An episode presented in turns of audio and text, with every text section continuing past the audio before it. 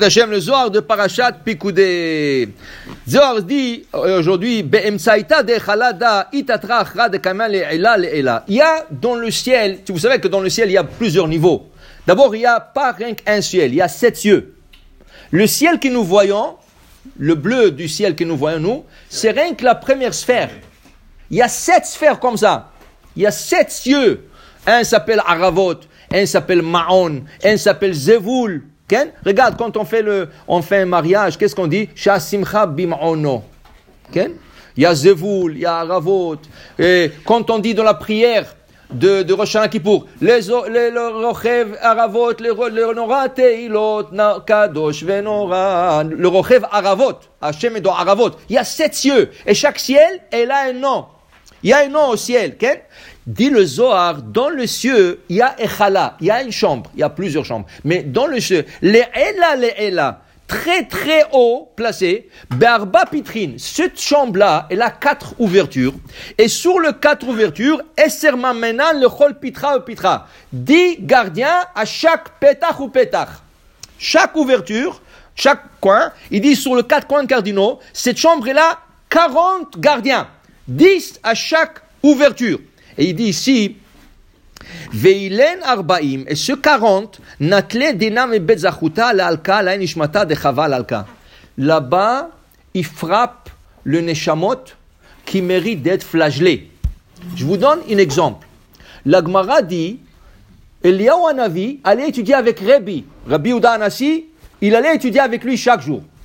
Un jour, il y avait une petite sécheresse. Rabbi, il a dit à Eliyahu Hanavi, dis-moi, est-ce qu'il y a en Israël aujourd'hui quelqu'un qui, s'il prie Hachem, la pluie va descendre Il dit oui. Il dit pourquoi tu as cherché loin? Ton élève. Il dit quel élève? J'ai plusieurs. Rabbi Haya. Mais il faut que Rabbi Haya, il prie avec ses deux enfants. Si Rabbi Haya, il va être le chalier Tibour avec ses deux enfants, tout de suite vous aurez la pluie. Ah oui, je ne savais pas. Top. Eliyahu Hanavi, il a fait son cours avec Rabbi. Chaque jour, il faisait un cours avec Rabbi. Il est parti. Rabbi, il a convoqué Rabbi Hia, il dit, aujourd'hui, Aminha, tu es Hazan. Il dit, pourquoi? Moi, je ne suis pas le Hazan, il y a des Hazanim. Moi, je te dis, tu es Hazan. Alors, on ne pose pas de questions, tu vas être le Hazan aujourd'hui. Top Rabbi dit, tu es Hazan, tu es Hazan, tu ne poses pas de questions. Alors, il a fait Hazan, il a pris, il a dit, mais tu vas prendre ces deux enfants, et ils vont être avec toi de deux côtés. Top. Il a commencé à faire la Hamida il a commencé à Shem, Sefata et. Il arrive à la deuxième bracha. Il dit Ata Gibor Lamonai, Mehem et Timata, Rav Loshia, Mashiv Ruach. Dès qu'il a dit Mashiv Ruach, le, il y avait un vent, il tapait sur les fenêtres. Waouh! Il dit Morida Geshem. La pluie, tu voyais le nuage qui remplissait. Mais là-bas, il y a aussi Mehaya Metim. S'il allait dire Mehaya Metim, il y aurait eu la résurrection des morts tout de suite, quand je me crois envoyer Elia un avis, non, Elia un avis qui s'est déguisé comme un ours en feu. Rabbi Chia l'a vu dans la prière comme ça, il a vu comme ça, il s'est évanoui, il a arrêté la prière, il ne pouvait plus continuer. Quand cette affaire s'est finie, ils ont appelé Elia en avis, viens ici. Pourquoi tu as dévoilé ça à Rabbi Pourquoi tu l'as dit, tu aurais emmené la résurrection de mort avant son temps Flagellation. 40 flagellations avec un fouet en feu. Où il l'a emmené Il l'a emmené là-bas, dans cette chambre. Il l'a emmené dans cette chambre, et là-bas, les Arbaïm, ils sont Arbaïm. Combien de fouets il y a? Combien de, flagellations il y a? 39. Arbaïm, Haserahat.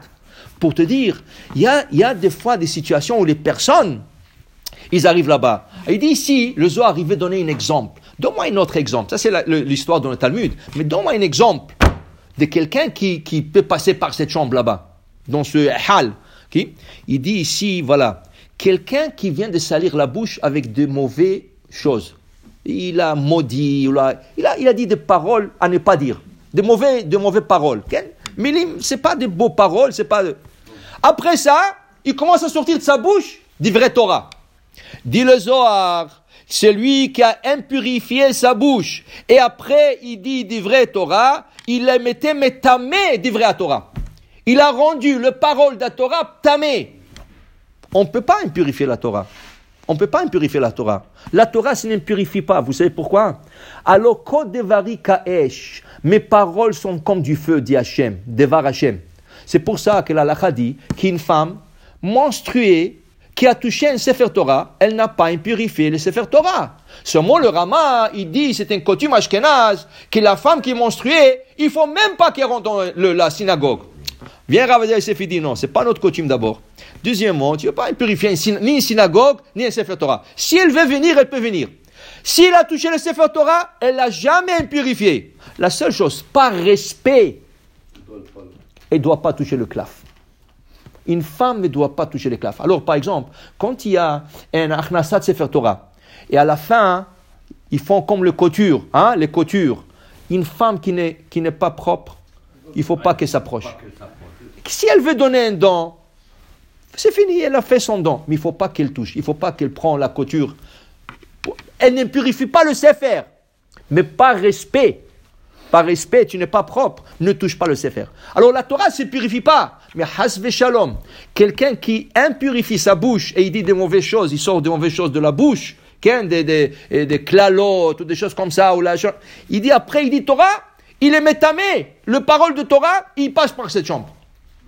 Ils vont l'emmener là-bas et là-bas il va recevoir la flagellation. Pour dire combien c'est grave de impurifier sa bouche. La Gemara dit, dit que le Kohanim, comment on vérifie le Kohanim? Par la bouche. Qui veut dire, il y avait un Beddin dans le Bet Amikdash, il y avait un Beddin, et ce Beddin vérifiait toujours, une fois par mois, toute la lignée de Kohanim. Qui était ton père, ton grand-père, ton arrière-grand-père, jusqu'à Aaron à Parce qu'ils avaient des registres, chaque Cohen, ça remontait jusqu'à Aaron à. Et on vérifiait, on vérifiait, on vérifiait. Un jour, il y a un Cohen là-bas, et un Cohen, il a parlé à son ami. Il dit, tu sais, aujourd'hui, j'ai reçu un petit morceau de pain, l'echem panim, qu'on distribuait au Kohanim une fois par semaine, le Shabbat. Il était tellement petit le morceau, comme la queue du lézard. Est-ce que le lézard c'est cachère Non. Qu'est-ce que tu es en train de sortir de ta bouche le mot lézard dans le Beth Amikdash? Tu es dans l'endroit le plus saint au monde. Tout de suite, ils ont entendu ça le Beddin, ils l'ont convoqué.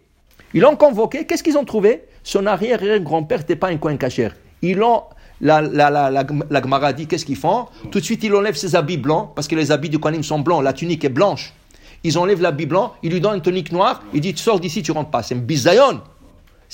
Tout ça, la Gemara dans Maseret Psachim dit pourquoi? Parce qu'il a dit la queue du lézard dans le Beth Amikdash. Qu'est-ce que, pour nous, qu'est-ce qu'il a dit? Qu'est-ce qu'il a dit? Queue de lézard, n'exagère pas, ne sort.